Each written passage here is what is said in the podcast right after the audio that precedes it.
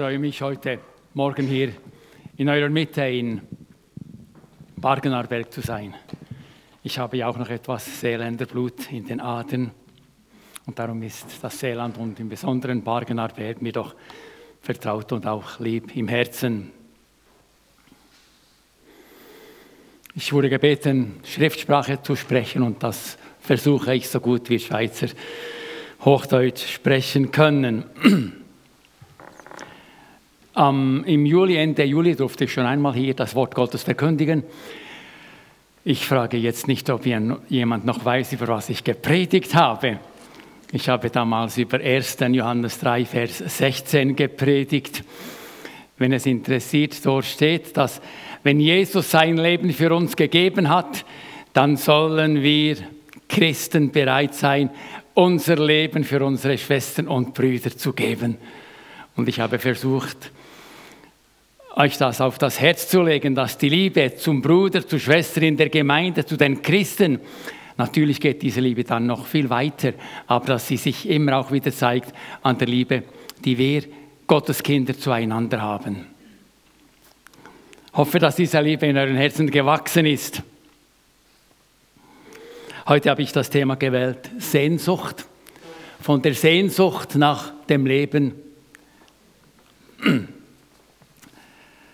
aus Gott. Ich werde zahlreiche Bibelzitate lesen.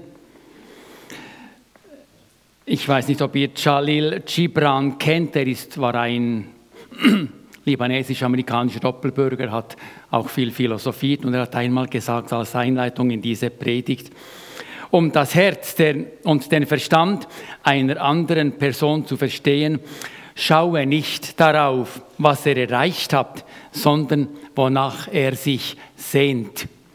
Was ist die Sehnsucht eines Menschen? Meine Sehnsucht, deine Sehnsucht. Wir haben, ich habe mir die Lieder etwas äh, genauer angeschaut, die wir gesungen haben und ich wiederhole noch, was ihr, was wir gesungen haben.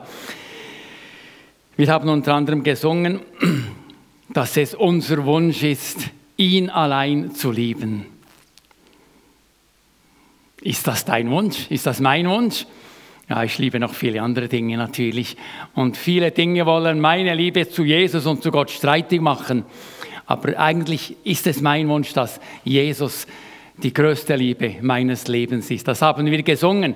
Gilt das auch für dich? Wir haben dann auch gesungen, ich glaube, dass du regierst. Gott regiert.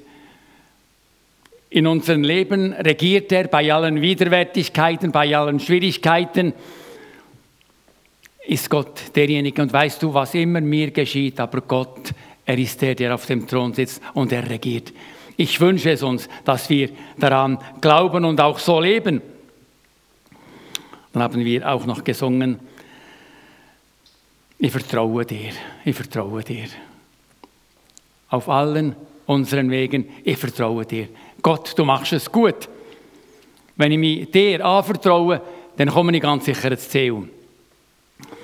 Wir spüren oder merken, wir singen die tiefsten Wahrheiten und denken oft kaum daran, was wir singen.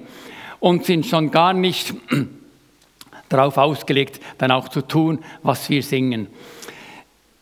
Die Predigt soll uns helfen, etwas mehr oder die Sehnsucht nach Gott zu vertiefen und wirklich das letztlich unser Ziel und unsere, unser tiefstes Verlangen es ist, mit Jesus unterwegs zu sein und einmal bei ihm zu sein.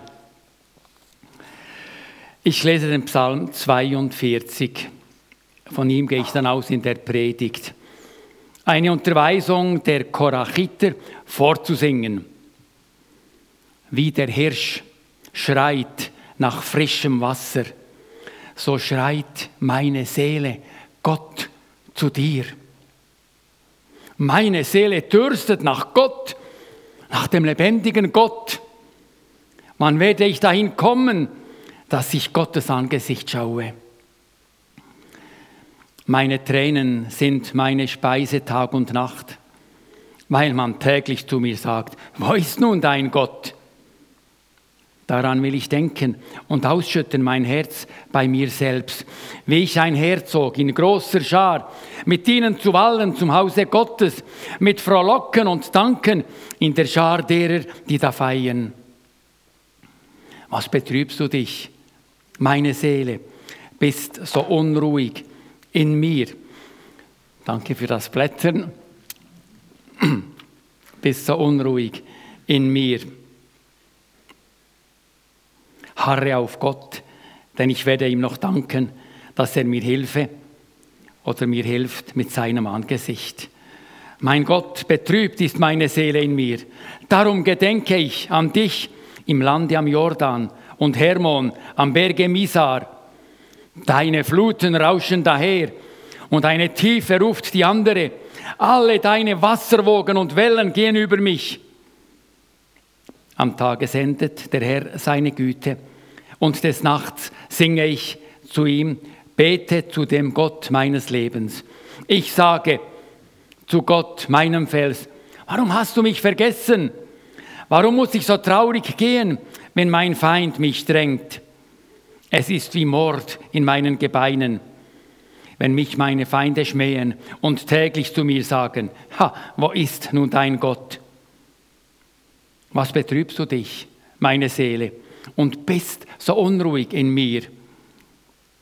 Harre auf Gott, denn ich werde ihm noch danken, dass er meines Angesichts Hilfe und mein Gott ist.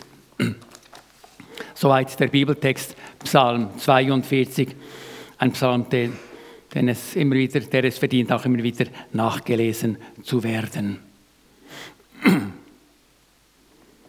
Psalm 42 wird als Maskil bezeichnet in der Lutherbibel. Maskil heißt nichts anderes als Unterweisung. Es ist ein Psalm, ein Lied, das uns unterweisen will. Und es geht um Umgang in Bedrängnis. Es spricht von Gottvertrauen in schwierigen und stürmischen Zeiten. Und wir wissen es hinlänglich, auch wir Christen, wir erleben stürmische Zeiten immer wieder. Aber wir wissen ja auch, dass letztlich, wie es bei den Bäumen und in der Natur ist, dass die Bäume in den Stürmen, wenn sie vom Wind hin und her gebeugt werden, dass sie gerade im Sturm ihre Wurzeln tiefer äh, in das Erdreich verankern und so umso mehr Stabilität und Festigkeit in ihr Leben kommt. Also ganz kurz zusammengefasst, wenn du, wenn ich in Stürmen bin und wenn alles um uns droht einzustürzen, dann sollen diese Stürme weil wir Gottes Kinder sind, uns fester im Vertrauen auf Gott machen. Auch am Anfang des Textes haben wir gelesen, dass es dem Vorsänger von den Söhnen Korachs ist. Die Bibellehrer gehen davon aus, dass dieser Psalm nicht von den Söhnen von Korach ist, sondern dass er ein Psalm Davids ist. Denn so viel in diesem Psalm kann direkt auf sein Leben übertragen werden. Man geht davon aus, dass David der Schreiber war und die Söhne Korachs, sie waren Sänger im Tempel, dieses Lied dann im Tempelgottesdienst vorgetragen haben. Und apropos Korach, Bibelkenner wissen, dass Korach, er war der Anführer der Rebellion gegen Mose und Aaron in 4. Mose Kapitel 16. Und er hat gesagt, hat Gott nur Mose und nur Aaron zu leiten gemacht, sind nicht wir alle auch fähig zu leiten? Und diese Rebellion wurde dann von Gott massiv bestraft und Korach wurde dann lebendig vom Erdboden verschlungen. Eine dramatische Geschichte, weil dieser Mann die Autoritäten, die Gott in sein Volk gegeben hatte, quasi die Autorität untergraben wollte. Und die Söhne dieses Korachs wurden dann Sänger im Heiligtum, in der Stiftshütte und später im Tempel. Wir sehen hier das von der Großartigkeit Gottes, dass er nicht Väter und Söhne in den gleichen in das gleiche Kapitel und in den gleichen Sack steckt, sondern der Vater hat versagt, aber Gott braucht die Söhne als Sänger in seinem Heiligtum. Gottes Gnade ist riesengroß. Er kennt kein Ansehen der Person. Kinder soll er nicht für die Sünden der Väter bezahlen. In diesem Psalm spricht David mit sich selbst zu seiner Seele. Wir haben es gelesen in den Versen 6 und 12. Diese Verse sind wie ein Refrain in einem Lied, der sich wiederholt. Er sagt dort, sprich zu sich.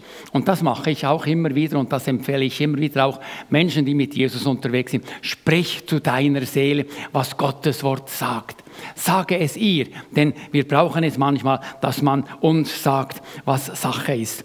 Und David sagt hier, was betrübst du dich, meine Seele, und bist so unruhig in mir? Harre auf Gott, denn ich werde ihm noch danken, dass er mir hilft mit seinem Angesicht. Er ermahnt sich selbst, er befiehlt sich selbst. Er lässt es nicht zu, dass seine Gefühle ihn bestimmen, sondern er hängt seinen Glauben an Gott und seine Versprechen und sagt, und ich weiß in allen Widrigkeiten, ich werde Gott noch danken für seine Hilfe und seine Erlösung.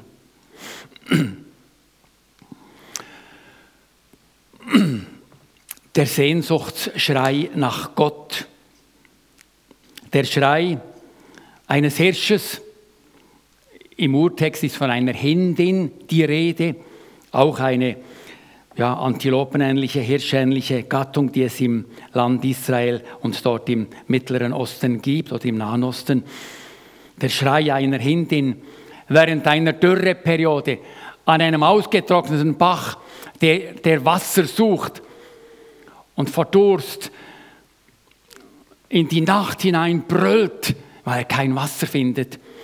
David sagt, so ist meine Sehnsucht nach Gott. Ich brülle sie, ich schreie sie hinaus. Er sagt aber, ich, ich erhalte keine Antwort. Scheinbar ist Gott abwesend, hört nicht, kümmert sich nicht um ihn, überlässt ihn scheinbar dem Schicksal, dem Spott seiner Feinde. David, er fürchtet hier um sein Leben. Er betet und bekommt keine Antwort von Gott. Ja, da können die Feinde schon spotten. Wo ist nun dein Gott?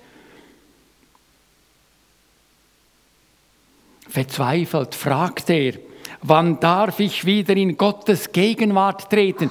Es scheint, dass er Gottes Gegenwart in seinem Leben nicht mehr wahrnimmt. Er kann nur noch glauben, trockener Glaube, keine Gefühle, keine äußere Wahrnehmung.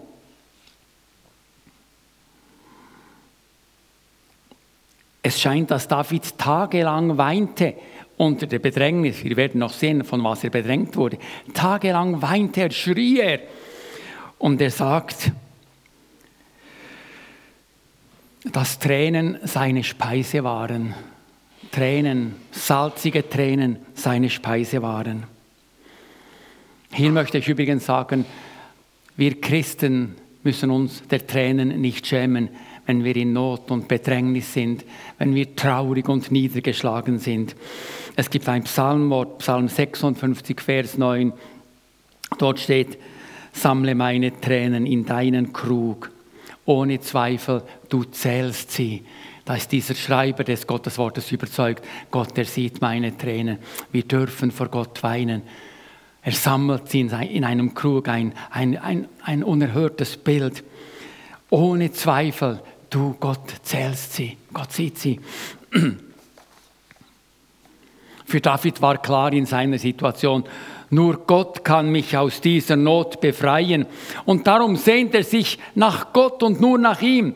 Nur er, er weiß es, kann ihm Erleichterung und Befreiung von seinen Feinden bringen. Hier eine kurze Anwendung. Wie steht es mit meiner Sehnsucht nach Gott? Wie fest verlangt mich nach der Gemeinschaft mit Gott?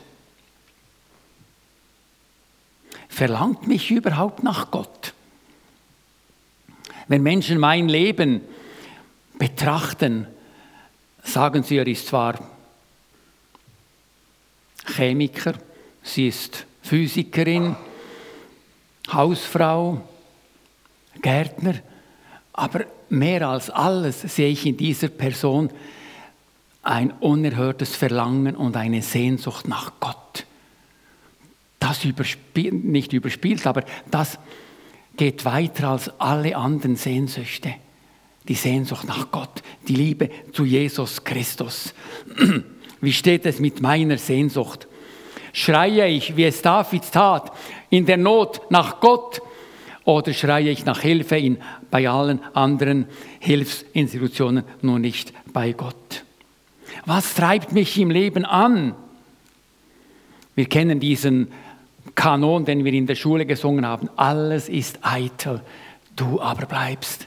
Und wen du ins Buch des Lebens schreibst. Oder Paulus sagt dem Timotheus, nackt sind wir in die Welt gekommen und nackt werden wir aus der Welt hinausgehen. Wir werden nichts hinausnehmen, keine Titel, keine Ersparnisse, keine Güter. Wir werden nackt gehen und nur was wir im Herzen haben, Gott im Herzen, Jesus Christus, ihn werden wir mitnehmen, wenn er uns ruft zu sich in sein Reich. Dieser Satz, denn ein Tag, sagt David, in deinen Vorhöfen, das war im Tempel, nicht im Heiligtum, sondern vor dem Heiligtum. Er sagt, ein Tag in deinen Vorhöfen ist besser als sonst tausend. Ich will lieber die Tür hüten in meines Gottes Hause, als wohnen in den Zelten der Frevler. Was für ein Verlangen von David. Ein Tag bei dir, Gott, in deinem Haus, nicht einmal im Zentrum, sondern nur im Vorhof des, der Stiftshütte damals zur Zeit von David oder des Tempels später, ist für mich besser als tausend andere Tage. Das ist eine Dimension, die uns wirklich noch, jedenfalls mich, überfordert. Ist Gott nach Jahren des Glaubenslebens immer noch der Dreh- und Angelpunkt in meinem Leben? Sitzt er auf dem Thron meines Herzens wirklich? Regiert er? Oder bin es nicht ich, der letztlich das letzte Wort sagt, die letzte Entscheidung trifft? Oder sage ich, Gottes Wort lehrt mich. Das stimmt für mich. Ich mache es so. Und wenn alle Menschen sagen, du bist ein Narr, Christian, und ich sage nein, Gottes Wort ist für mich verbindlich. Was er zusagt, das hält er gewiss. Spielt Gott in meinem Leben irgendeine Nebenrolle am Sonntag oder führt er wirklich Regie? Ist er derjenige, der mich leitet und der mich gehorche? David ist deprimiert und niedergeschlagen. Er befindet sich offensichtlich auf der Flucht vor seinen Feinden. Und er weiß, nur Gott kann mich retten. Und er vertraut Gott allein. In seinen Ängsten und Zweifeln hat er nur eine Sehnsucht, Gott sehen. Er will nicht primär Rettung, er betet nicht um Rettung, er sagt, Gott, ich will dich sehen. Und wenn ich dich sehe, wenn ich mir wieder sicher bin, du bist da, das reicht mir. Dann gehe ich sogar durch Stürme und durch tosende Wasser. Noch ein Einschub, apropos Psalmen, um es etwas zu erhellen. Psalmen sind ja, ist das Liederbuch der Hebräer war es im Alten Testament und auch noch heute. Die Juden, die gläubigen Juden, nicht die Christusgläubigen, sondern die orthodoxgläubigen Juden, singen aus dem Psalmbuch wie wir die fünf Bücher Mose haben, werden die Psalmen von Bibelgelehrten auch in fünf Teile unterteilt. Und wenn man das weiß und darauf achtet, kann man sehen, wie eigentlich Genesis, das erste Buch Mose, mit dem ersten Psalmbuch viele Ähnlichkeiten hat. Und wie dann der Exodus, der Auszug aus Ägypten, viele Ähnlichkeiten mit dem zweiten Teil hat. Und dieser Psalm 42 ist im zweiten, im zweiten Psalmbuch und hat viel Ähnlichkeiten mit den Erfahrungen, die die Israeliten machten, als sie in Ägypten waren und dann äh, hinaus, hinausgeführt wurden von Mose.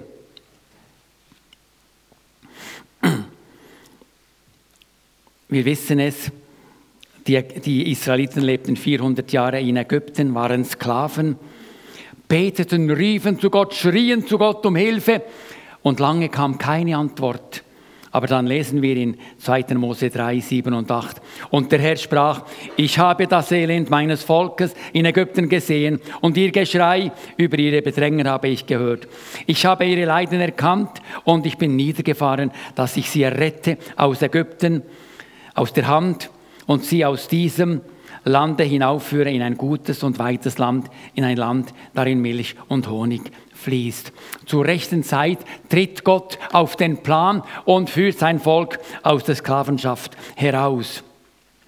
Und im Psalm 42 sieht es so aus, als ob David wieder zu Gott schreit, auf ihn hofft, dass er ihn aus dieser beklemmenden und bedrängenden und lebensbedrohlichen Situation hinausführt. Der Psalm will dir, will mir Mut machen, in Bedrängnis Gott zu vertrauen, die Hilfe in erster Linie bei ihm zu suchen, ihm zu vertrauen, dass er sein Wort wahr machen wird, auch wenn es dauert.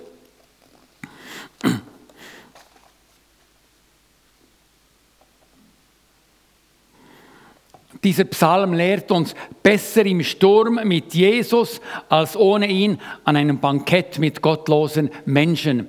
Ähnlich lesen wir es im Sprüchebuch. Besser im Sturm mit Jesus als ohne ihn an einem Bankett mit gottlosen Menschen. Mit Jesus verbunden zu sein, macht letztlich jede Lebenssituation erträglich. Hier könnten wir viele Beispiele erwähnen. Ich denke immer wieder auch an Bonhoeffer, dieser Mann Gottes, der im zweiten ja, während des Zweiten Weltkrieges sein Vertrauen ganz auf Gott stellte und letztlich für seinen Glauben sogar an den Galgen ging. David erschreit, wann werde ich dahin kommen, dass ich Gottes Angesicht schaue. Wahrscheinlich nimmt David in diesem Psalm 42 Bezug auf seine Flucht vor seinem Sohn Absalom. Er war ja König von Israel, David, und zu einer gewissen Zeit rebellierte sein eigener Sohn Absalom gegen ihn, stieß ihn vom Thron, verfolgte ihn, hatte zum Ziel, seinen Vater zu töten und selber den Thron zu besteigen. Und David musste fliehen. Und auf der Flucht, da war ein Shimei. Und dieser Shimei hat dem David während der Flucht zugerufen, Shimei fluchte David, hinaus, hinaus, du Bluthund, du ruchloser Mann. Der Herr hat über dich gebracht alles Blut des Hauses Sauls, an dessen Stadt du König geworden bist. Jetzt hat der Herr das Königtum gegeben in die Hand deines Sohnes Absalom und siehe, nun steckst du in deinem Unglück, denn du bist ein Bluthund. Das hat Shimei zu David geschrien, als dieser auf der Flucht war aus Israel hinaus mit seiner Familie, dem Priester und seinen engsten Freunden und engsten Kriegen eine furchtbare Beleidigung, die David da erfahren hat.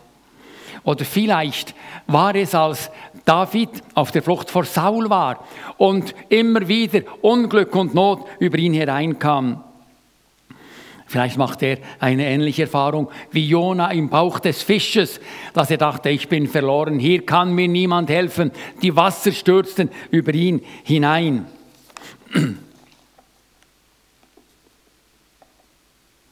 Aber Davids Glaube ist unerschütterlich. Er sagt in Vers 9, am Tage sendet mir der Herr seine Güte und des Nachts singe ich zu ihm und bete zum Gott meines Lebens. Was für eine Haltung, was für eine innere Glaubensüberzeugung.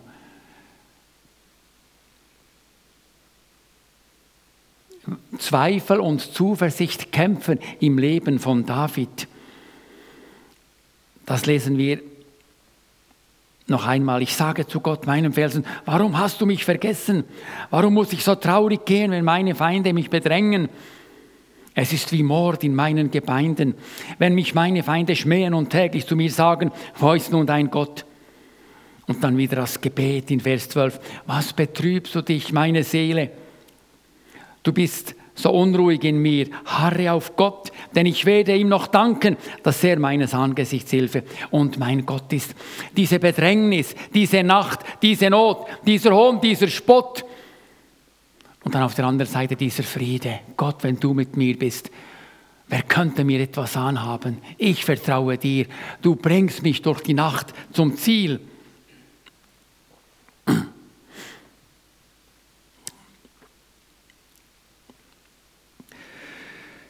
Erfüllte Sehnsucht in Gottes Gegenwart.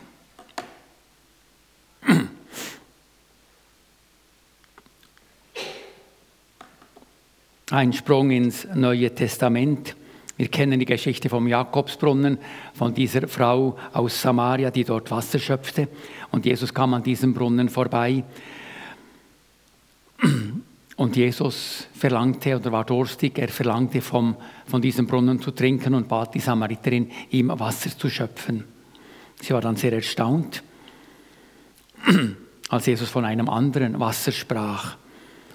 Jesus sprach vom Lebenswasser, das er gibt. Wer von diesem Wasser vom Jakobsbrunnen trinkt, den wird wieder dürsten. Wer aber von dem Wasser trinkt, das ich ihm gebe, den wird in Ewigkeit nicht dürsten, sondern das Wasser, das ich ihm geben werde, das wird in ihm eine Quelle des Wassers werden, das in das ewige Leben quält. Das hat Jesus dieser Frau gesagt. Sie wollte von diesem Wasser, das den Durst löscht. Und Jesus sagt, ich habe ein anderes Wasser. Was ich dir gebe, stillt den inneren Durst, den Durst der Seele. Wenn du von mir trinkst, dann wirst du nicht mehr Durst haben. In Offenbarung lesen wir sogar den Satz, und Gott wird einmal abwischen alle Tränen von ihren Augen und der Tod wird nicht mehr sein, noch Leid, noch Geschrei, noch Schmerz wird mehr sein, denn das Erste ist vergangen. Das ist, was Gott, was Jesus für Menschen bereitet haben, die ihm vertrauen, die ihm Glauben geschenkt haben. Und mit dieser Hoffnung lässt sich leben, kann David leben, können wir, kannst du und kann ich leben in allen Widrigkeiten des Lebens darf ich es so sagen, das erste Mal, als unsere Sehnsucht gestillt wurde, hier noch ein Bild vom Jakobsbrunnen. Er ist natürlich heute in eine Kapelle eingebaut, dort in der Nähe von Nablus. Aber es gibt ihn immer noch diesen Jakobsbrunnen, an dem Jesus diese Worte gesprochen hat. Und er sagt dann, dieses Wasser des Brunnens, das euch Jakob gegeben hat, Rituale oder was die Vorfahren getan haben, das sättigt nicht oder der Glaube deiner Eltern, deiner Mutter, deines Vaters sättigt nicht. Aber was ich dir gebe, sagt Jesus, das macht dich satt. Ich gebe dir das Wasser des Lebens. Vertraue mir. Und ja, in, in der Offenbarung sagt Jesus, und Gott wird abwischen alle Tränen von ihren Augen und der Tod wird nicht mehr sein, noch Leid, noch Geschrei, noch Schmerz wird mehr sein, denn das Erste ist vergangen. Die Zeit, wird kommen, wo Schmerz und Leid und Not und Krankheit ihr Ende haben werden. Aber Gott, Jesus Christus, sie werden bleiben. Und hier erniedrigt sich Gott sogar um uns, die wir an ihn glauben, ihm unser Vertrauen geschenkt haben, die Tränen abzuwischen. Bilder, die wir uns kaum vorstellen können, dass Gott mir, dir seine Tränen trocknen würde. Das erste Mal, als diese Sehnsucht in meinem Leben gestillt wurde, war, als ich Jesus in mein Leben aufgenommen habe. Ich habe mich mit knapp oder mit knapp 17 Jahren zu Jesus Christus bekehrt. Ich wollte gar nie Christ werden, aber ich wurde eingeladen in einen Gottesdienst und dort hat Gott so klar zu mir gesprochen, dass ich wusste, Gott redet zu mir. Ich bin ein Mensch, der verloren ist, weil ich ein, ein Frevler, ein Sünder, ein Boshafter, ein eifersüchtiger Mensch bin. Und dann habe ich gesagt, Herr, komm in mein Leben, habe Buße über meine Schuld und Sünde getan. Und da kam ein Friede in mein Leben, wie ich ihn zuvor noch nie gekannt hatte. Und da wurde das erste Mal meine Sehnsucht gestillt. Und ich denke, dass fast alle hier oder alle diese Erfahrung bestätigen können. Menschen, die Jesus in ihr Leben einladen, die sagen, komm und regiere du in mir, machen die Erfahrung, dass die Sehnsucht gestillt wird dann erfahre ich immer wieder, dass diese Sehnsucht gestillt wird, wenn ich mich über Gottes Wort beuge, wenn ich in den Gottesdienst komme und nicht nur quasi mit dem Kopf da sitze, sondern mit dem Herz da sitze. Wenn ich Gottes Wort in mein Herz hineinlasse, wenn ich ja sage, was du sagst stimmt, ich will das umsetzen. In der stillen Zeit, im Gottesdienst, wenn ich mich an ihn adressiere, spüre ich, Er gibt mir Frieden. Er gibt mir die Kraft für den Tag. Mit ihm kann ich den Tag bewältigen, die guten Dinge bewältigen und die Widerwärtigkeiten bewältigen. Aber du und ich, wir nehmen wahr, die Sehnsucht ist noch nicht endgültig gestillt. Wir gehen immer wieder auch durch Durststrecken, wo wir rufen, Herr, wo bist du? Warum kommst du nicht zu Hilfe? Warum lässt du mich hangen? Warum diese Not, dieses Unglück, dieser Tod? Warum? Und Gott antwortet nicht vielleicht postwendend. Er lässt dich warten und dann wie David zu sagen, Herr, ich vertraue dir. Meine Sehnsucht ist nach dir. Und du wirst mir eines Tages noch die Antwort geben. Eines Tages werde ich dir danken, das weiß ich. Es mag kommen, wie es will. Eines Tages werde ich dir danken, denn du bist mein Gott. Einmal im Himmel wird unsere Sehnsucht endgültig gestillt werden, werden wir ununterbrochene Erfüllung leben. Hier auf der Erde leben wir noch andere Zeiten. Aber diese Predigt soll dich ermutigen, dich immer wieder an Gott zu wenden, an Jesus Christus zu wenden, ihn in dein Leben zu rufen, komm und regiere du in mir. Du sollst das erste und das letzte Wort haben in meinem Leben. Du sollst am Morgen der Erste und am Abend der Letzte sein. Ja, noch einige Schlussgedanken. Ich lese euch noch eine Geschichte von Axel Kühner. Die Sehnsucht gibt dem Herzen Tiefe. Das hat Augustin gesagt. Wer nicht mehr offen und aufbruchbereit ist, lebt flach und oberflächlich. Nur wo Menschen noch auf Größeres und Weiteres, Höheres und Tieferes aus sind, bleibt das Leben lebendig. Nur wenn wir noch auf Letztes und Vollkommenes warten, nur wenn wir als Menschen noch mit Gott rechnen, bleiben die Tage spannend und bleibt das Leben dynamisch. Die Sehnsucht, die im Menschen wohnt und ihn wach und in Bewegung hält, ist die Sehnsucht nach Gott und seiner grenzenlosen Liebe. Nur in Gott ist die Erfüllung so stark wie die Sehnsucht. Nur in ihm finden wir Ruhe und Geborgenheit, wonach unser Innerstes schreit. Unsere Sehnsucht nach Gott aber ist nur die eine Seite eines größeren Zusammenhangs. Auch Gott hat Sehnsucht nach uns. Der Mensch ist die Sehnsucht Gottes. Auch das ein Wort von Augustin, diesem Mann Gottes. Alles in Gott drängt und verlangt nach uns. Gott äußert sich und tritt aus sich heraus in seiner Liebe. In Jesus ist Gott außer sich vor Liebe. Kommt uns ganz nah und sucht uns auf, wo wir wohnen, im menschlichen, irdischen, versehrten Leben. Meine Sehnsucht nach Gott will ich nicht unterdrücken, sondern ausdrücken. Und Gottes Sehnsucht nach mir will ich nicht ausschlagen, sondern in sie einschlagen. So wird das Leben ein Weg zur Erfüllung. Ja, das möchte ich euch sagen. Gott freut sich, wenn du Sehnsucht nach ihm hast, nach Jesus Christus.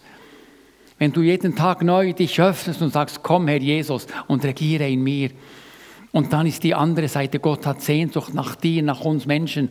Er hat seinen Sohn in den Tod gegeben, hat ihn für dich und für mich ans Kreuz schlagen lassen. Eine unerhörte, kaum zu fassende Wahrheit, weil er uns so liebt, weil Gott so viel Sehnsucht nach uns hat. Gott hat Sehnsucht nach dir. Und wo ist meine, wo ist deine Sehnsucht nach ihm? Diese Predigt, dieser Gottesdienst soll eine Ermutigung sein, sich ganz neu nach Gott auszustrecken. Paulus sagt es so, trachtet nach dem, was droben ist.